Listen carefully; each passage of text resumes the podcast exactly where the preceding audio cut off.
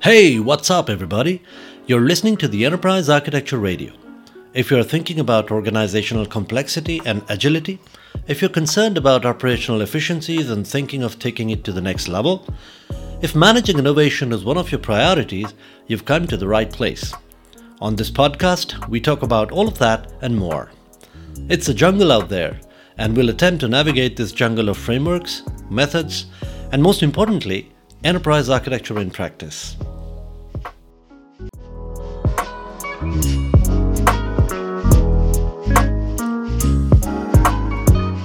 Enterprise architecture is a profession in which one of the most important things that we uh, need is discretion, tact, and judgment.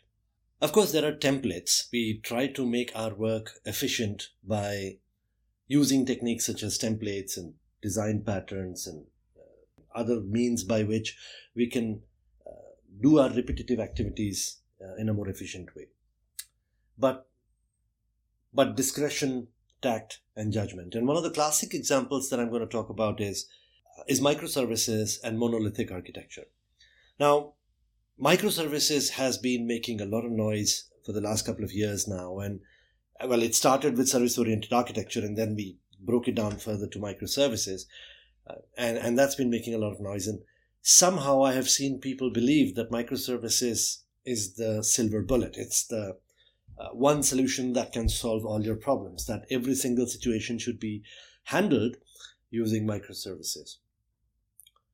But lately, what has also been happening is that lots of bubbles have been bursting. So uh, we've seen microservices fail a couple of times. One of the classic examples that we see is Amazon Prime going from microservices back into monolithic architecture, and that's what I'm going to talk about today. Amazon Prime had a a very simple architecture. It has a media converter that takes all the video and converts it into consumable content, and then it takes all its audio and converts it into buffers. It has an algorithm that's there for error detection. And the third component is it has an orchestration layer that essentially orchestrates between all the three components, all the, the other two components. Now, initially, what had happened was Amazon Prime had decided, and there is a beautiful blog about it, why Amazon engineers thought that microservices is the best way to go. And they did design their entire infrastructure uh, using microservices. Each component was a microservice, and the orchestration layer was orchestrating between all these uh, components. But this entire architecture was not designed to scale. It was not designed to respond to large number of requests. And slowly, what happened is they started seeing performance issues. They also started hitting the ceiling of their infrastructure.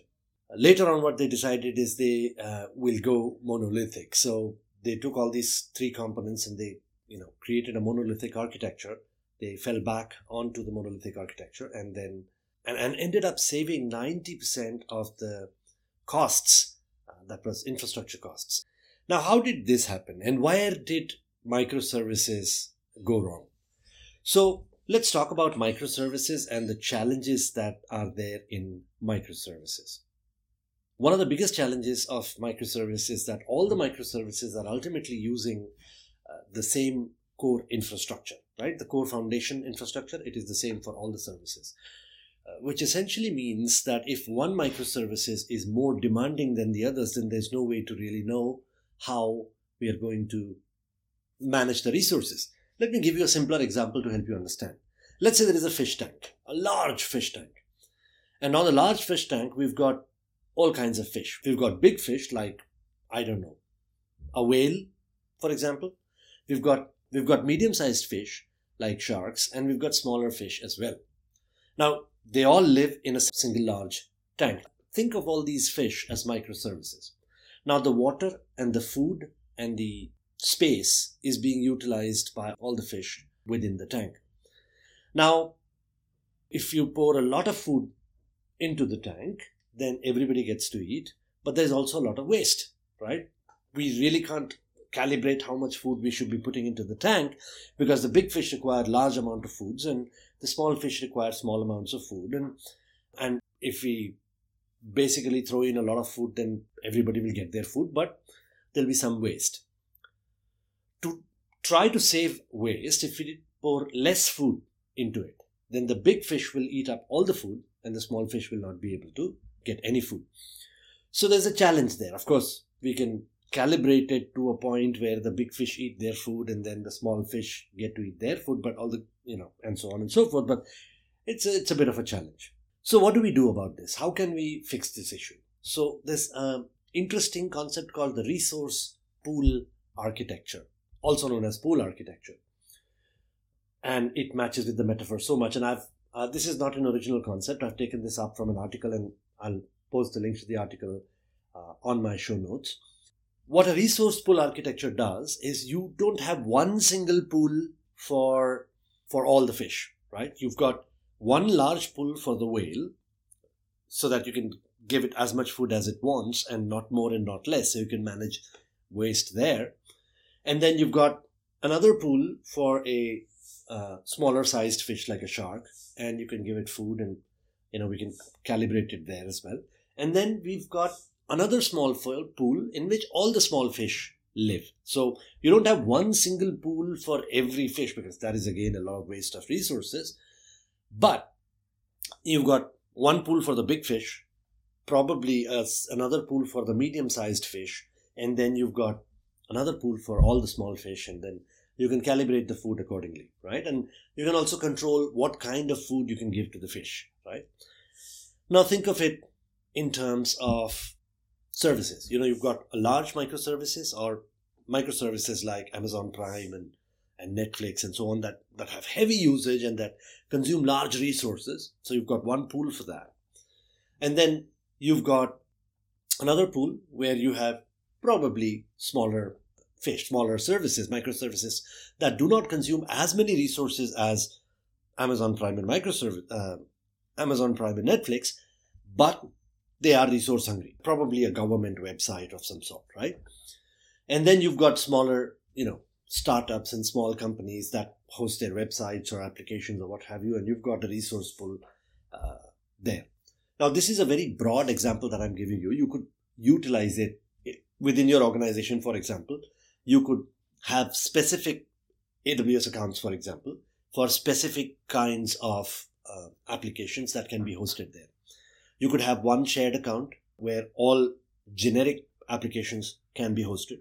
And then you could have one dedicated account uh, that could host resource hungry applications, for example, or you could host applications that are large in, in size generally, right?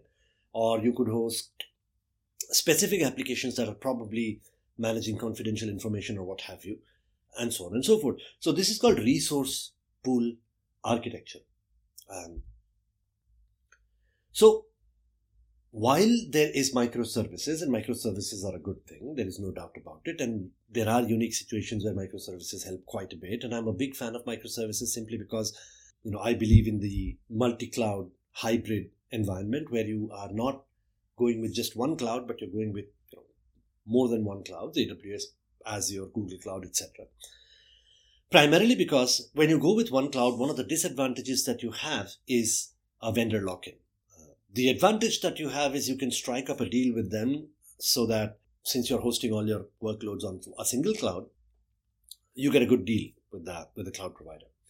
But the downside is when you once you have that deal, you know you can't get any more deals because you're logged in to that particular vendor all your workloads on that uh, are on that and then uh, and then there are dependencies and there are availability situations where you know it's very rare but let's say that aws goes down in a certain region what are you going to do about that? You know you're logged into aws it rarely happens but you never know. A multi-cloud environment provides you with that flexibility. You know you can uh, move your workloads from one place to the other. Now that is a very interesting situation or, or a very interesting use case because I have been doing some research around multi-cloud environments and I haven't really seen any frameworks or any any good implementations, solutions, etc., where you have a truly hybrid multi-cloud environment. At the most, what you do is you might take your SaaS workloads, for example, on one of the clouds and your infrastructure as a service workloads on another cloud or probably you can you will take your um, your production environments on one cloud and your development environments on the other cloud. But they, these are not really hybrid solutions. Hybrid solutions would be uh, when you use microservices and when you when you have a truly hybrid cloud. Like some of the services are hosted on AWS, some of them are hosted on uh, Azure, and together they are providing a solution. Or probably you know you have microservices on one cloud for few applications, and then uh, the biggest advantage that microservices provide through containerization and container orchestration is you can quickly and easily move your workloads from one cloud to the other. So you don't have that dependency on a single cloud. But I'm yet to see a an organization that is 100% microservices based or service oriented based where the portability of the applications from one, one public cloud into the other is a snap of the fingers. So, like I said, enterprise architecture is not is not simple. It's not easy. It's uh, it's an intellectual activity. There's a lot of discretion, tact, and judgment that you have to apply when you design your solutions. You can't just go with a solution that will apply microservices everywhere. There are places where monolithic architectures can actually help you save a lot of money or improve your performance and what have you. Sure, monolithic architectures have their disadvantages. They're brittle and they're clunky and difficult to maintain, but uh, in unique situations, like for example the Amazon Prime situation, the monolithic architecture could also help. That's all I have for you today, folks. I hope you enjoyed the show. More about organizational agility, innovation, and enterprise architecture in the practical world, in the business, right here on the show. But before I end the show, I want you to help me out with this one little thing. Pause the show and share this podcast via WhatsApp or text message with at least one person who might be interested in the show. It could be anyone your colleague, your boss, someone in your team. That's all I ask. Just one share with one message via text or WhatsApp or any social media of your choice. And it would go a long way in supporting this podcast and growing this listener base. Also, please don't forget to follow the podcast. That way, you'll get notified when we publish a new episode. If you want to find out more about us, you can find us at enterprisearchitectureradio.com. If you have ideas, thoughts, disagreements, please feel free to write to me directly. Uh, we also have a Telegram group if you would like to contribute to the EA discussions or what have you. Just search for Enterprise Architecture Radio on Telegram. Or the URL to join the group is https colon slash slash t.me slash enterprise architecture radio. While our contact details are there in the show notes, we're very easy to find. Just search for Enterprise Architecture Radio anywhere Twitter, LinkedIn, Facebook, Instagram, YouTube, even Discord. Once again, I hope you had fun, and I'll see you in the next one.